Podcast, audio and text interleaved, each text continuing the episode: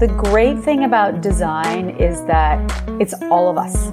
It's a language we're all in together. Hi, everyone. I'm Amy Devers, and this is Clever. Today, I'm talking to home design entrepreneur and bestselling author Christiane Lemieux. Christiane has founded several successful brands in the home design space, including Dwell Studio, which she founded in 1999 and sold to Wayfair in 2013. The Inside, a direct to consumer, technology driven home furnishings brand, Cloth and Company, a wholesale brand that deals in made on demand textiles, and Lemieux et Cie, her luxury home furnishings brand. And as a design historian and business expert, Christiane has also contributed her wisdom and talent to books and magazines. Her first book, Undecorate, was met with critical acclaim in 2011, and she's just recently released in 2020 her first business book, Frictionless Why the Future of Everything Will Be Fast, Fluid, and Made Just for You. And if this wasn't enough, she's also an investor in the consumer and tech sectors with a focus on female founders, inclusivity, and diversity. What a powerhouse! Here's Christiane.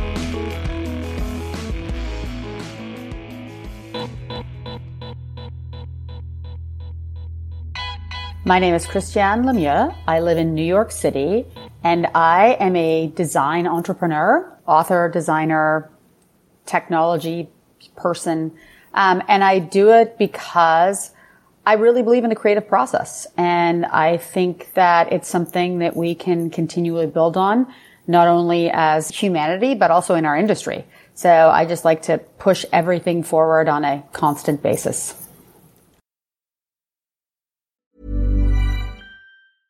Hiring for your small business? If you're not looking for professionals on LinkedIn, you're looking in the wrong place. That's like looking for your car keys in a fish tank.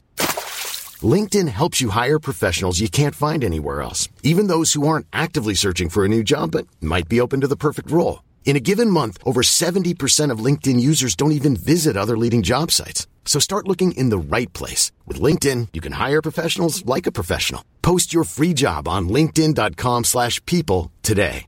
Hey, it's Ryan Reynolds, and I'm here with Keith, co-star of my upcoming film, If, only in theaters May 17th. Do you want to tell people the big news? All right, I'll do it. Sign up now and you'll get unlimited for $15 a month in six months of Paramount Plus Essential Plan on us. Mintmobile.com slash switch. Upfront payment of $45 equivalent to $15 per month. Unlimited over 40 gigabytes per month. Face lower speeds. Videos at 480p. Active Mint customers by 531.24 get six months of Paramount Plus Essential Plan. Auto renews after six months. Offer ends May 31st, 2024. Separate Paramount Plus registration required. Terms and conditions apply if rated PG. I can't wait to get into how you do that. But before we get there, can we go back to the beginning? I really like to start building from the ground up. So, would you take me back to your childhood and describe your formative years for me? Like your hometown, your family dynamic, and what kinds of activities captured your fascination? Sure. Where I am today, or where we all are today, has everything to do with our formative years, obviously. So I am Canadian. I grew up in Ottawa, Canada. My mother is an academic and my father is a federal judge. But my parents met at the Sorbonne in Paris in 1969 on a midnight train to Moscow. That's so and romantic. I know, I know. They were on a school trip. We, as a family, have spent a lot of our years dividing our time between Canada and Paris. You know, my father's French, my mother's English, Canadian. And so that, that's really sort of the backdrop. And they spend and have spent a lot of time traveling. So I think my first international trip was when I was two years old and we never stopped after that. So my greatest memories of growing up were, you know, Christmases on the boat going down the Nile in Egypt and India. I mean, they, they literally took me all over the world. And I think it was the greatest gift because I saw so much. I just uncovered a duffel bag of slides that my mom took. Oh she, man, she, yeah, that's I know that. She, gold. I know. That's treasure. I know it's treasure. She wanted me to. She wants me to convert them into digital imagery, which I'm going to, you know, dig up somebody to do. But th- I think the the basis for me for curiosity, for an appreciation of aesthetics, for my deep, deep passion with design and art history. That's where it all comes from. It comes from traveling the world my entire life. You know, my parents never had a, a second home or anything like that. Uh, the, the sort of the, the world ended up being our second home and what a gift. I cannot thank them enough. And I'm trying to do the same thing with my children now. It sounds like you kind of had keys to the world from a really young age via travel and your parents. But I'm guessing if your mom was an academic, then she also probably imparted some of this voracious curiosity. What kind of academic was she? So my, my mother studied Russian literature and, and language. And so she studied it at, at the Sorbonne and then later at Middlebury and then at MGU in Moscow. She's a sort of a linguist, is deeply fascinated by Russian literature. So slightly different than art history and design history, but I think academia nonetheless. We also have a side family theory that she may or may not be a spy or may or may not have been a spy. We can't, we don't know because we can't get that confirmed, but we were in some odd places at odd times, so who knows? oh my God, what mystery and intrigue. How exciting. that happened over Christmas this year. So we were like, huh, that really checks. So I don't know. The question, you know, it's, it's just out there. huh. Yep. That's a mystery worth digging into. Seriously. Or a great screenplay at some point. Yes. yeah. Yes. So growing up, it sounds like it was very textural. You had the inputs from all over the world of not just, you know, land formations, but other cultural heritage and craft and color palettes and textures and smells. And uh, what a sensorially rich background to develop your creativity from. I mean, correct. Yeah. So I think that when my parents dragged me through the Louvre on a Sunday morning with a, and I complained, now I look back and just thank them yeah, no, I have the same thing. I remember it was the Louvre where my dad coined the term museum burnout because we yeah. were just young and we had seen so much I couldn't process it anymore. and I was like, get me some ice cream. Uh, you know, it's, it's, so true. Like even as an adult, like you can only even you do one museum in New York and the, you know, yeah, the ability to take it all in, process it, understand what it means to you, how it's influencing you, you know, how you can be inspired is a lot. Okay. So were you traveling all the way up through to your college years and beyond? Like, was travel a constant background for you? Like, constant, constant, constant. It is my thing. I'm going to Nairobi on Friday. You know, it's the battery I plug myself into. And I would say that the, the, same, the same thing is true of New York City. So I, you know, obviously I came down here a lot as a child to, you know, for the museum and the museum burnout with my parents. But I remember in high school we came down to do an art class at the Met. And we came down from Canada. And I stood on Wooster Street, not 100 feet from where I live now. And I was like, wow, this is home. And it's because there's something about the energy in New York. And it's one of these funny things. You are either all in or you're all out. New York is like a, is like binary, right? And so for me, through the ups and downs, I mean, I've lived through 9-11, I just through the pandemic, like, you know, the, the financial crisis in 2008. I mean, this has been my home for much more than half of my life. There's something about this place with respect to the energy, the inspiration, the culture, what you see and feel, smell, taste, all of those things every day that is such a big part of my creative process. I mean, New York really is the energy that powers me, I think. It is a very concentrated hub of energy and so many rich pockets of flavor and inputs that are constantly flowing through it. That's why they call it the greatest city in the world. it's a portal to something. You just feel it and it's not subtle, obviously. Um, and it's also not for everybody. The thing about New York is you have to be willing to take it on every day. so back to your youth, what about the teenage years? Like what flavor was pronounced for you? Were you industrious, rebellious, lost, super focused? How were you expressing yourself and your creativity then? So I was very rebellious to the point where my parents sent me to boarding school. Because, oh damn! I want to yeah, hear this. yes, I, I, I will say the following though, pretty willingly on my part. I mean, I got up to all kinds of trouble. I'm the, you know, person who snuck out of the house at night and I, I, was very rebellious. I, I was really independent from early on, and I'm seeing some of the exact same attributes in my children. I can't tell if it's DNA and nurture versus nature. I think about this yeah. a lot. I just didn't want to be told what to do. I wanted to find my own path very early on. And it turns out that my path and the way my parents wanted to raise me and the rules and structures that they wanted to put around were not congruous. So they sent me to boarding school, but I also went willingly. I lived in a smaller town in Canada called Ottawa. They sent me to a girls boarding school in Toronto. It was like a step up. It was like moving from Washington to New York. And for me, it was eye opening. I got to see and experience a much bigger city. For me, it was much more interesting. Um, and I think that that was very formative too, because it, it made the jump to New York very easy. That sounds like the daughter of a spy. we secretly call her Agent M now. Like the whole the whole family. and maybe it was also the spy in her who's like, I can't have my daughter sneaking out at night. It's just not safe. Right. Yeah. Or, uh, or, under my watch. Yeah. Yeah. and wait a second. How's this happening to me? Yeah. Right. right. Yeah.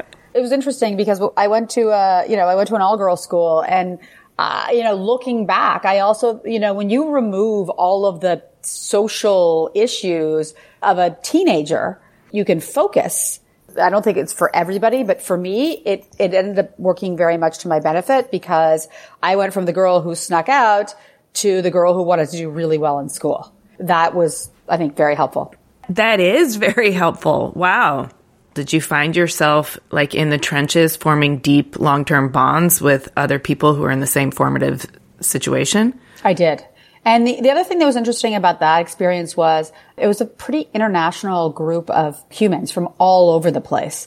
Oh, so, that's nice. You know, there were girls who came from Iran and hearing their stories was so interesting and girls from Africa and girls from all over, some Europeans, but, and all over Canada. There was definitely a much more diverse and global outlook in boarding school than in my local public school.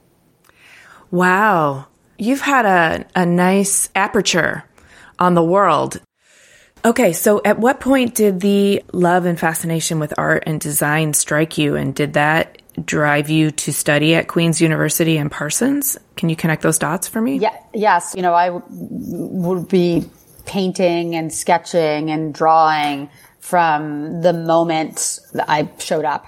Um, so I remember my parents sent me to Montessori when I was three years old and there was an art station in the classroom and I, instead of rotating, would try and just stay there um, and and do that and only that. And that was the first, you know, when I look back, that was the, the, the first kind of experience for me where I think I fell into the flow because I would totally lose track of time and space and everything. And that's continued through my life. So for me, it's the sort of the artistic process is the place that I'm the happiest and feel the most comfortable. So, um, it was pretty early, it was pretty evident to me early on the road I was going to take.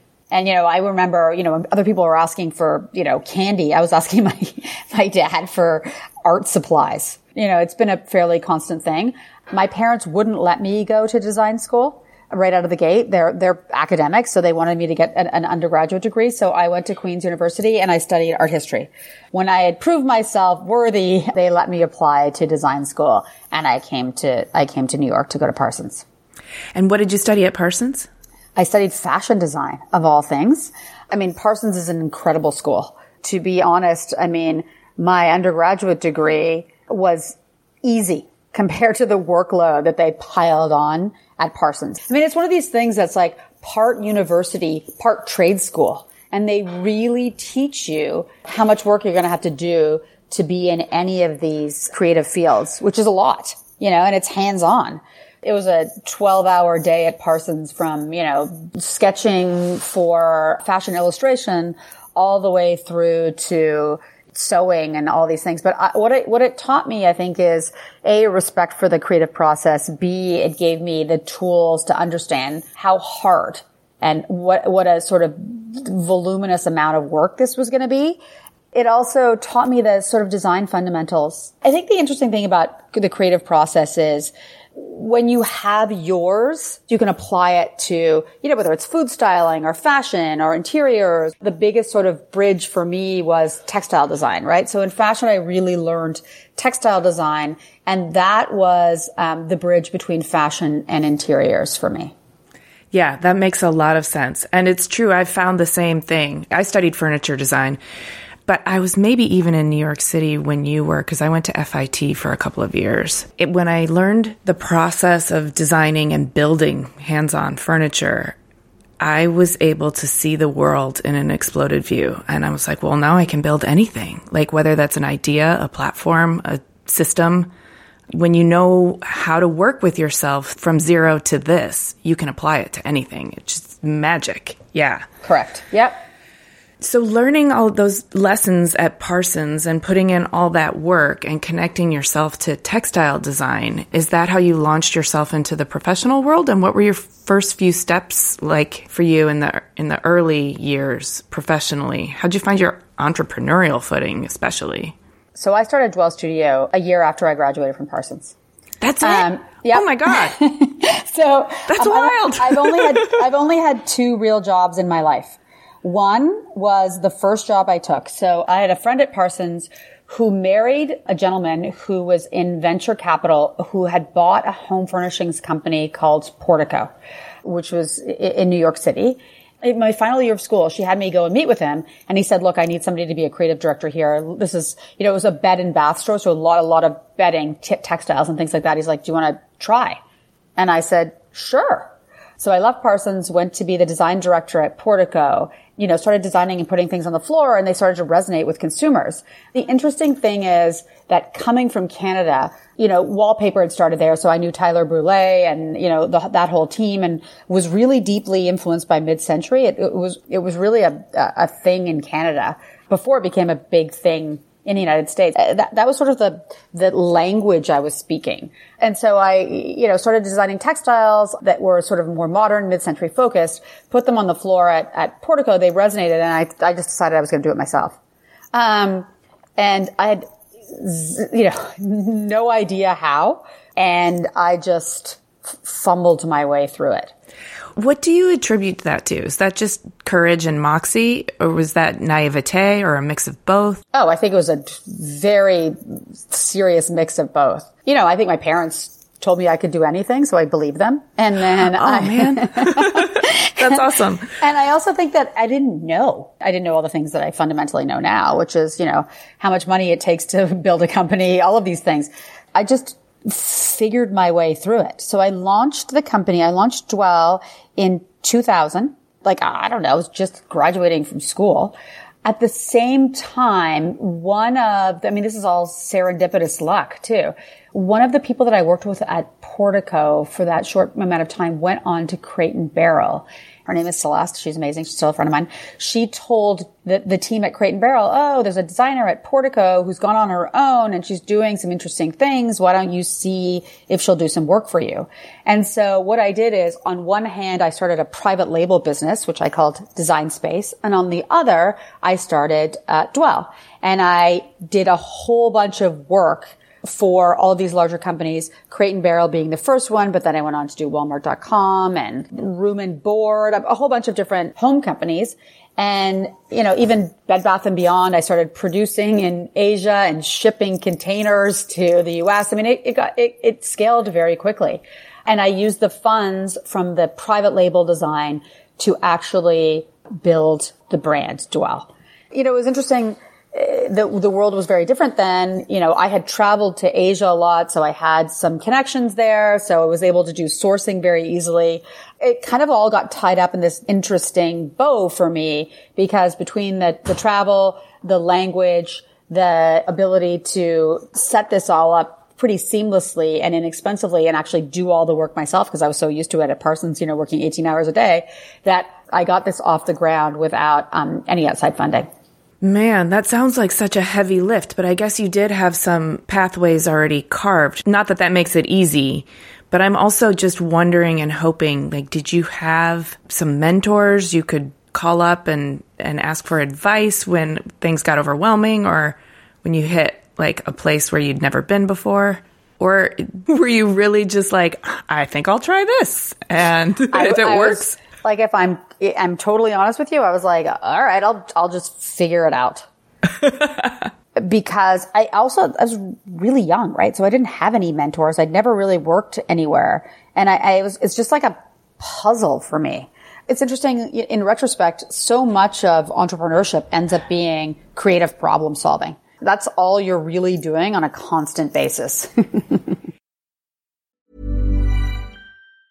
If you thought the only way to get a more defined jawline with natural looking results was through surgery, think again. Juvederm Volux XC is a non surgical injectable gel filler that improves moderate to severe loss of jawline definition and can help you achieve natural looking results with little downtime. Even better, this improved definition lasts up to one year with optimal treatment. No maintenance required. Improve jawline definition for a smooth, sculpted look with Juvederm Volux XC. For important safety information and to find a licensed specialist, visit juvederm.com. That's J U V E D E R M.com. Not for people with severe allergic reactions, allergies to lidocaine, or the proteins used in Juvederm. Common side effects include injection site redness, swelling, pain, tenderness, firmness, lumps, bumps, bruising, discoloration, or itching. There's a risk of unintentional injection into a blood vessel, which can cause vision abnormalities, blindness, stroke, temporary scabs, or scarring. Talk to a licensed specialist to find out if it's right for you. I'm Sandra, and I'm just the professional your small business was looking for. But you didn't hire me because you didn't use LinkedIn jobs. LinkedIn has professionals you can't find anywhere else, including those who aren't actively looking for a new job but might be open to the perfect role, like me. In a given month, over 70% of LinkedIn users don't visit other leading job sites. So if you're not looking on LinkedIn, you'll miss out on great candidates like Sandra. Start hiring professionals like a professional. Post your free job on linkedin.com/people slash people today. Clever is supported by Tools and Weapons, the podcast hosted by Microsoft Vice Chair and President Brad Smith. A recent episode took Brad to Venice, where he connected with Yves Ubelmann, a partner whose company, Iconem, has developed a game changing technique for creating digital architectural models so comprehensive they've been dubbed twins. During the relative quiet of the pandemic, Yves and his team used drone captured photography and powerful AI to create a full scale digital twin of Venice, a city threatened by climate change and over tourism. On Tools and Weapons, Yves tells Brad how he's using this incredible technology to help preserve some of the world's most endangered cultural heritage sites in pristine detail so they can be studied and appreciated for generations to come. To stay current on some of the most innovative people working with AI today, follow or subscribe to Tools and Weapons with Brad Smith wherever you get your podcasts. Hey, clever listeners, we're getting excited for New York Design Week in May. This year will be better than ever. ICFF, North America's leading platform for contemporary design, will take place from May 19th to the 21st at the Javits Center in New York City. I'll be there, and I'm excited to let you know how Clever is collaborating with ICFF for Launchpad at Wanted, formerly known as Wanted Design Manhattan, and the Emerging Designer Showcase. Launchpad is an international platform for emerging designers that introduces new concepts and showcases prototypes of furniture, home accessories, and lighting. It is the best place for manufacturers to meet new designers, discover fresh ideas, and potential products to develop. The best of Launchpad winners will be selected by a jury of renowned industry professionals, led by yours truly and they will go on to be featured in another edition of the popular Emerging Designers Showcase. I'll be leading the Emerging Designers Showcase live on the Talks main stage, where the five Launchpad finalists will have a chance to present their projects to our esteemed panel of professionals. It's always a really good time.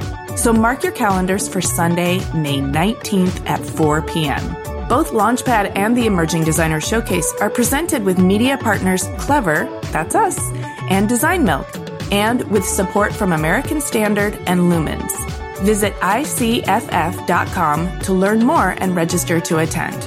Those are the letters ICFF.com. Come by and say hi. I would love to see you there.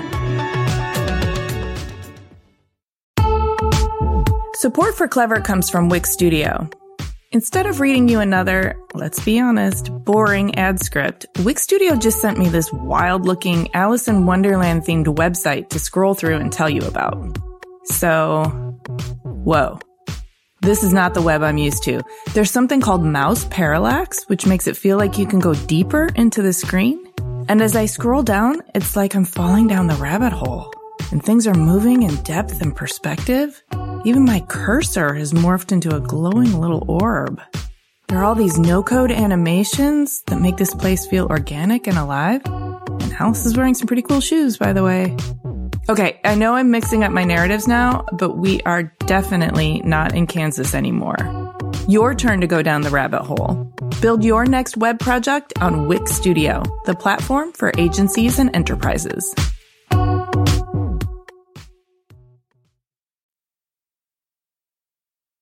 you know, speaking of your serial entrepreneurship, uh, you've launched many brands since Dwell Studio, including Living by Christiane Lemieux, Cloth and Company, Lemieux et Cie, and The Inside most recently. Can you walk me through your entrepreneurial progression and some of the major highlights and lessons that you've integrated along the way? Yeah, so it turns out maybe in the end, I'm as much a serial entrepreneur as I am a, a designer. I think um, yes. I think I like to build things. If I'm intellectually honest, I'm much better at building things than running things. So I'm a builder and less an operator. So I built Dwell Studio over 13 years and then I sold it to Wayfair in 2014. It was really interesting for me um, because I went, that was my second job. So my first job was at Portico. My second job was at Wayfair. When I went to Wayfair, I got to learn really the e-commerce fundamental from one of the best CEOs in the e-commerce business. I mean, Niraj is pretty, pretty phenomenal. Uh, you know, and he, the way he thinks and approaches things is so wildly different from how I do that I think that there were a lot of really interesting learning moments for me. He is very rational, very focused, very engineering driven. He, you know, he stack ranks everything. He's methodical in ways that I wasn't. I mean, I, you know, some creatives are very methodical, very process oriented, very structured. I just am not. Right. And so I learned a lot from being there. And I also, I think, saw the landscape in a slightly different way than my colleagues did because I was coming at it from a creative point of view, right? Right into a very technology driven environment. And so that is where cloth and company and then after that the inside came from because I realized that, you know, there were all these cutting edge things happening in technology that apply to the industry that I, you know, that I'm in and that I love. And, you know, were there ways we could bring more interesting, thoughtful solutions to our consumers, right? To our customers. And so what people really want to do in home furnishings is design. And by designing, you know, taking your form and putting your own fabric to it and designing your room is a really great tool. And technology allows us to do that pretty seamlessly now. I worked with some of my favorite factories. We got digital printers. We got very quick throughput. This is prior to obviously the supply chain issues we're having right now, as well as component shortages and things like this. But theoretically, you know, we could take a customer could choose their design, have it printed on upholstery fabric, have it upholstered and then turned around to them in under four weeks.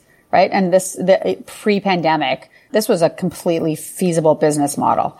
And the great thing about all of these, you know, putting all these things together is that nobody's holding inventory. There aren't gigantic uh, warehouses to heat and or air condition. We're not having to produce 3,000 yards of textiles using, you know, 10,000 gallons of water. It's also much gentler for the planet. And that's, you know, I think that's important too. And I think technology is allowing us to do that thoughtfully across a lot of manufacturing. So I just wanted to put together all of these ideas into, you know, again, problem solving into a company and put it out there for consumers. And that's what we did at the inside. Yeah, it is so fascinating. I also think if you are a manufacturer and you have to commit to sort of anticipating how many of a certain piece are going to sell, then you also like need to commit the marketing dollars to that. And then that's what you kind of put forward. And when you don't have to do that, you really do allow the consumer a lot more creativity with their options and their product choices because you're not really invested in what they buy. You're just invested in how they buy it and getting it to them in a way that's, as, as you say, frictionless. I think that's right. And I also think that, especially in our industry, I think the fashion industry as well, these creative industries, I mean, we, we have so much more access to inspiration, imagery, beauty, we can really start to formulate our sort of aesthetic opinion. And I think that you know, it's, it's much more niche and segmented than people think. You know, then people can go after exactly what they want and, you know, they can modify things that are 90% there to be 100% there, you know, to really make them happy with their purchases. And like for us, when you're holding somebody's hand and helping them create their home, it's not only an honor, but also you want them to have exactly what they want. And I don't think that's, you know, page 305 of a catalog anymore. I think it's personal. And I think that during the pandemic, we also all learned that our, homes are sort of our everything and they certainly are now. And it looks like they will be that for the foreseeable future, right? So I keep talking about the decade of home. I think we're going into the decade of home because I think people are thinking about their spaces and how they make them feel a lot more than they used to. I 100% agree. And I also, I teach furniture design here at Rhode Island School of Design, and I'm seeing something I've been aware of, but it's now really coming through in the generation of designers that I'm working with is they're actively designing for a more itinerant, nomadic kind of lifestyle because they want to move from place to place, but they don't want to bring cheap, disposable, throwaway furniture into their spaces. They want to be able to fill that space with the things that they need that have meaning and care and intention baked into them.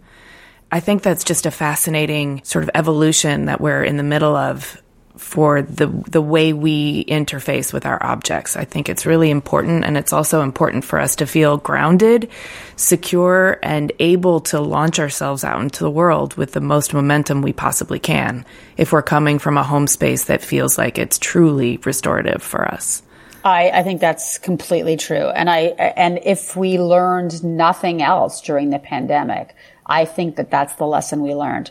I think the most interesting outcome of this is going to be what does work look like?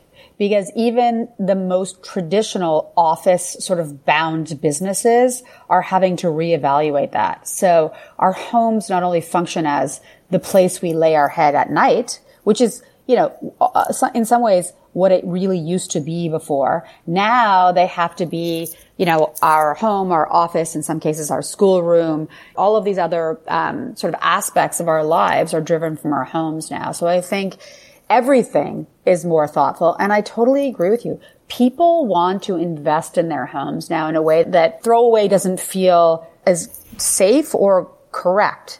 I'm really interested in, in this entrepreneurial side of you, but I'm also fascinated by the fact that you're an author and frequent contributor to magazines. Clearly, you have something to say, but I'm also wondering why you are compelled to write. I mean, your books include Undecorate, the no rules approach to interior design, the finer things, which is timeless furniture, textiles, and details. And recently, you wrote the book Frictionless, which is directly related to the inside and, and your system of creating a business that is frictionless in order for people to acquire things that are custom to them in a way that is also sort of comparable to the Amazon primization of the world. On a personal level, how does being an author complement your endeavors and, and why are you compelled to write?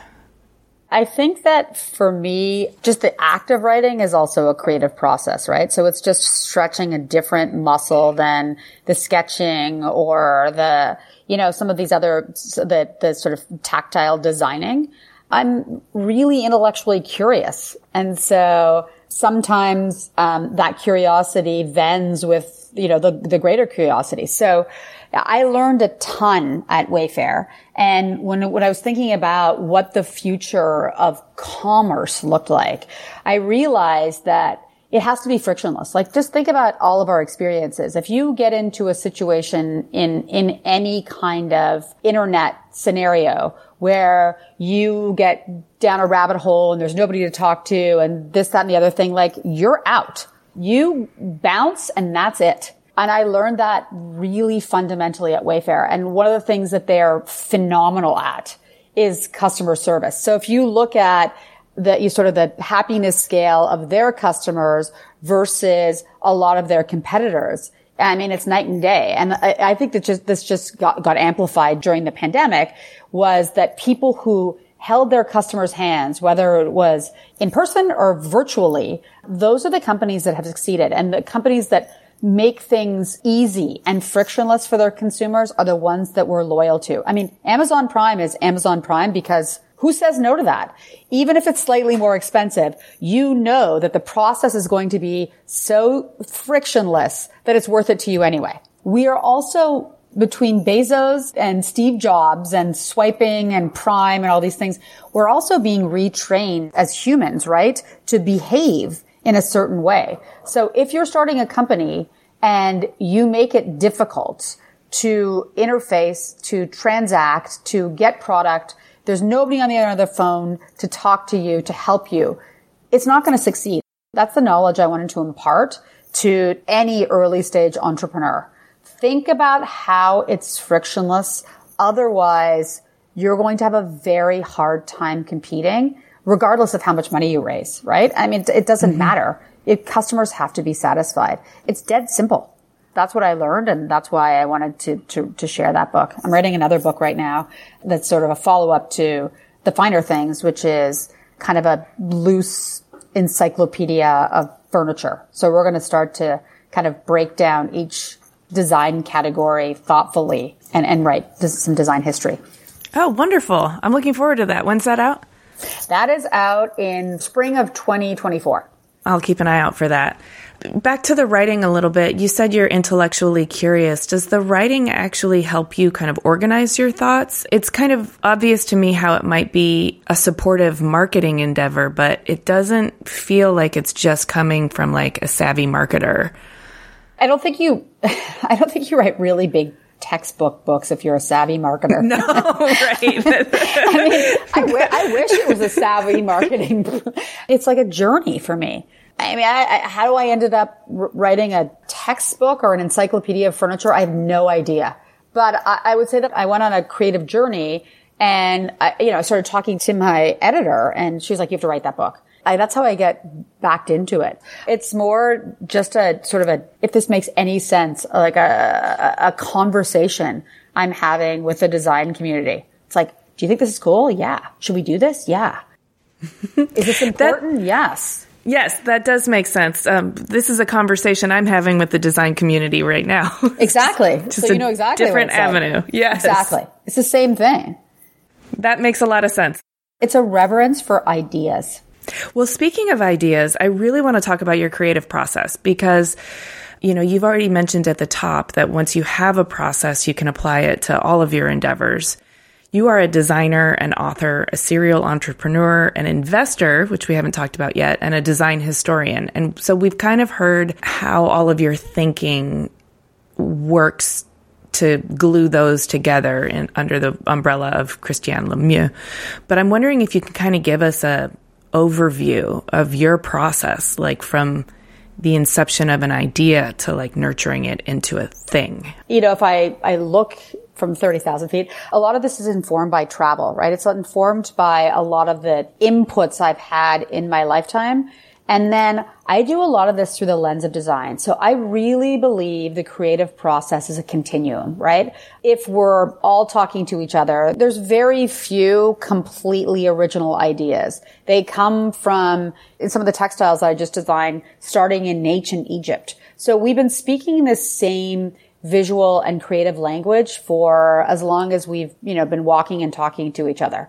I think it's a continuum. My creative process comes from I'm inspired by this And then I dive into, here's the history of this. So if I'm going to make a curved sofa, right? If I'm going to design it, where is it coming from? You know, some of it may be Royère, some of it may be Noguchi, some of it may be something I saw last week, but it's coming from something. And I really, really am very, very serious about talking about where the inspiration comes from, what the continuum of the design history is, the why now, um, and building on that, right? So like, I love Royère's Ours Polaire sofa, but it is very large, has very big arms, is very, very specific.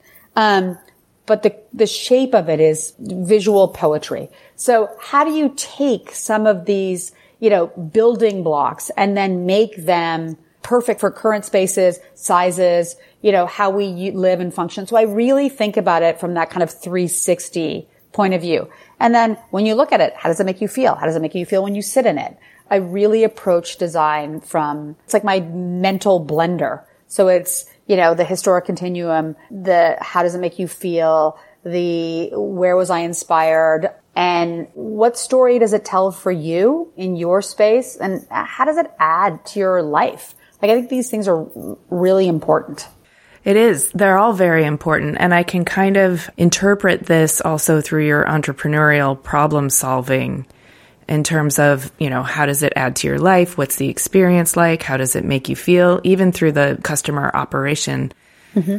For you personally, what's the criteria or the why now of starting a new entrepreneurial endeavor for you, knowing that it's going to, you know, consume so much of your life and energy? Mm-hmm. It's got to have meaning for you in order to do that. How do you drill down to find that meaning? obviously that's evolved over time, but now it, one, it has to give me joy. Two, I think it has to be doing something accretive, right? Like it has to be building on something meaningful.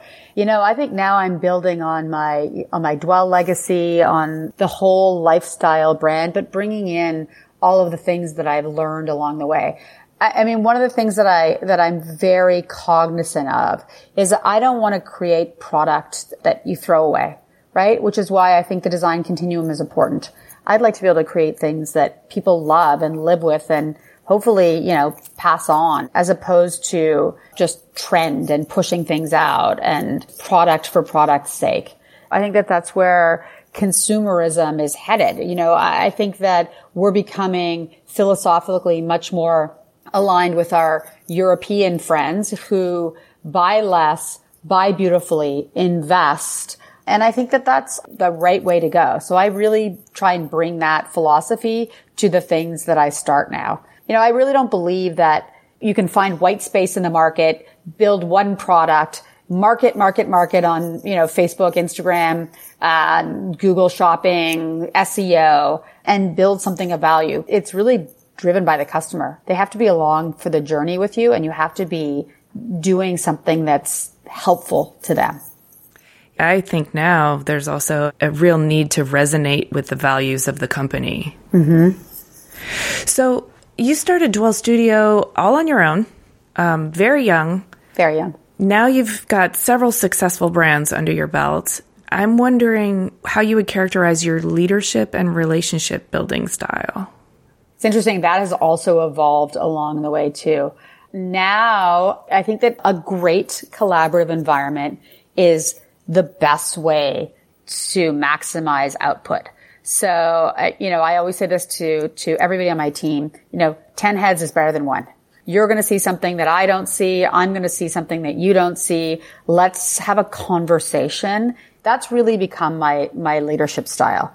It wasn't necessarily always that way, but especially in creative fields, I mean, everybody's always got something thoughtful to add. So we do a lot of back and forth on my team. Our litmus test is would I put this in my own home? We're not creating product um, just for the, the sort of creation of product's sake. We're really thoughtfully putting stuff out into the universe.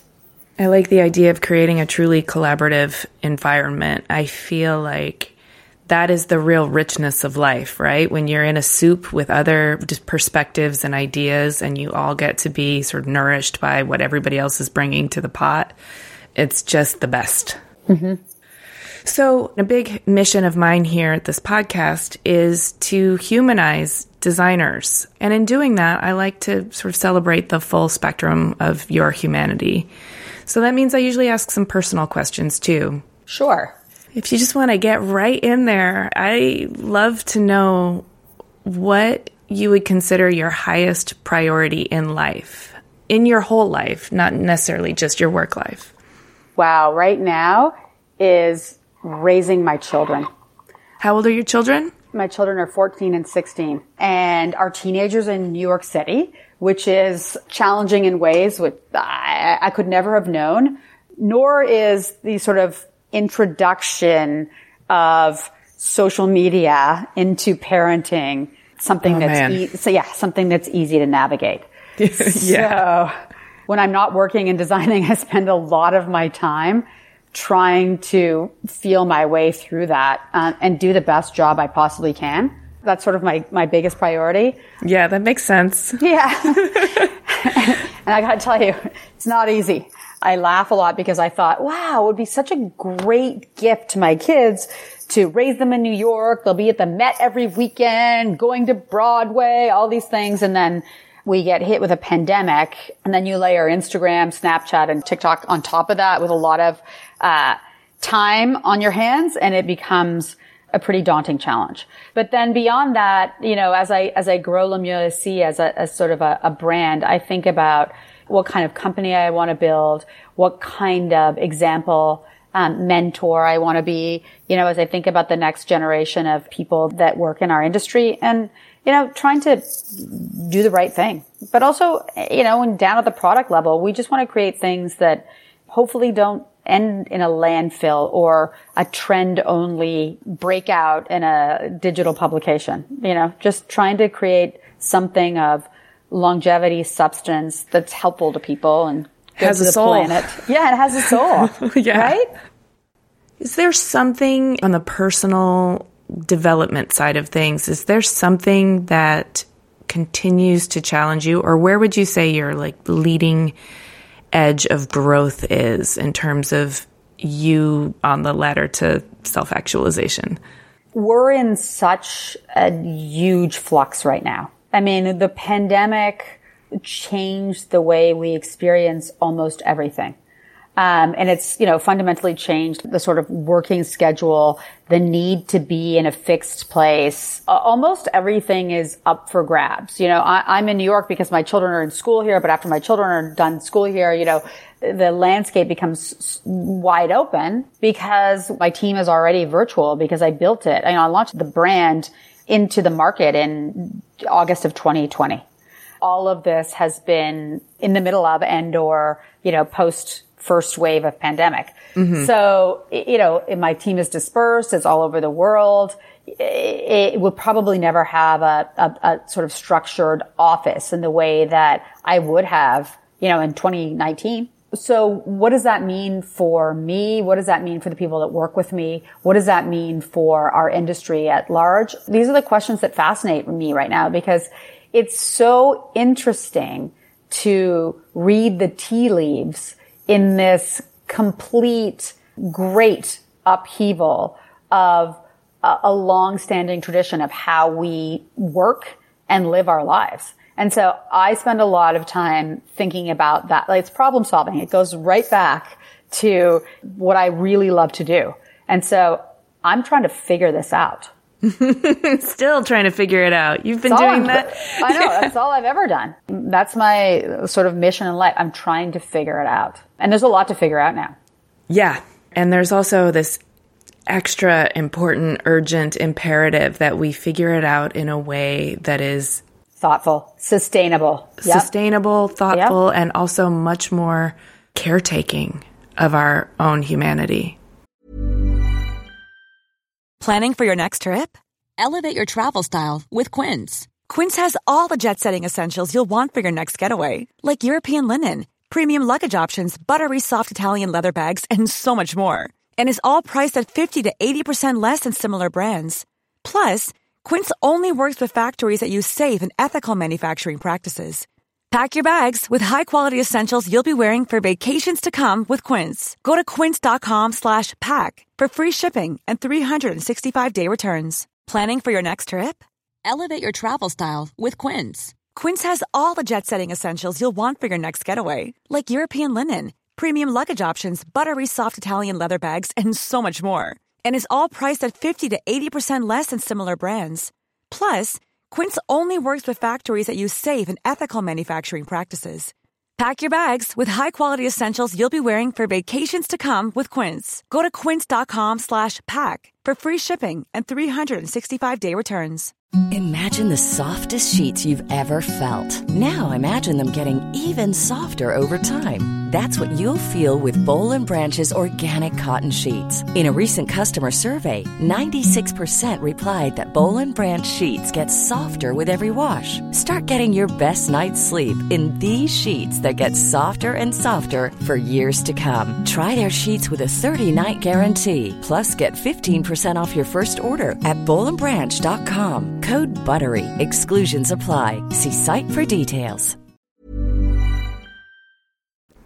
Oh, I totally agree. And inclusive.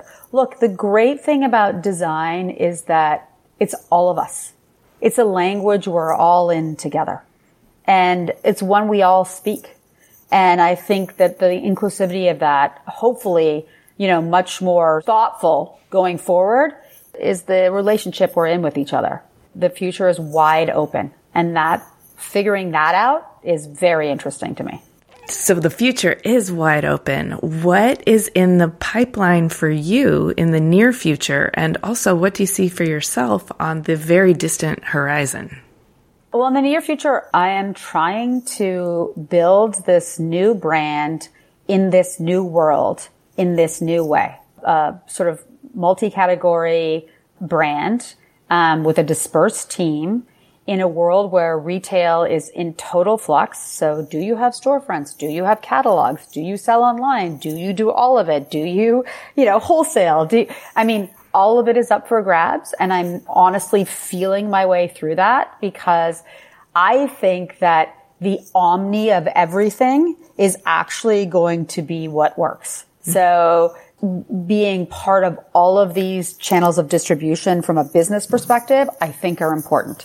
So, you know, I'm, I'm feeling my way through that, trying to understand what it means to be a brand builder in 2022 and beyond, um, because it's completely different, right? I mean, nobody would have ever told you that social media would have been the biggest driver of, of brand awareness and sales. I mean, even five years ago, people would have told you that that was not possible. And now that we know it very much is. And you know, uh, this morning I'm reading Meta might shut down in Europe. Like, what does that mean? It's changing minute by minute in ways that it never did before. Seeing around those corners is one, very difficult, but two, really interesting.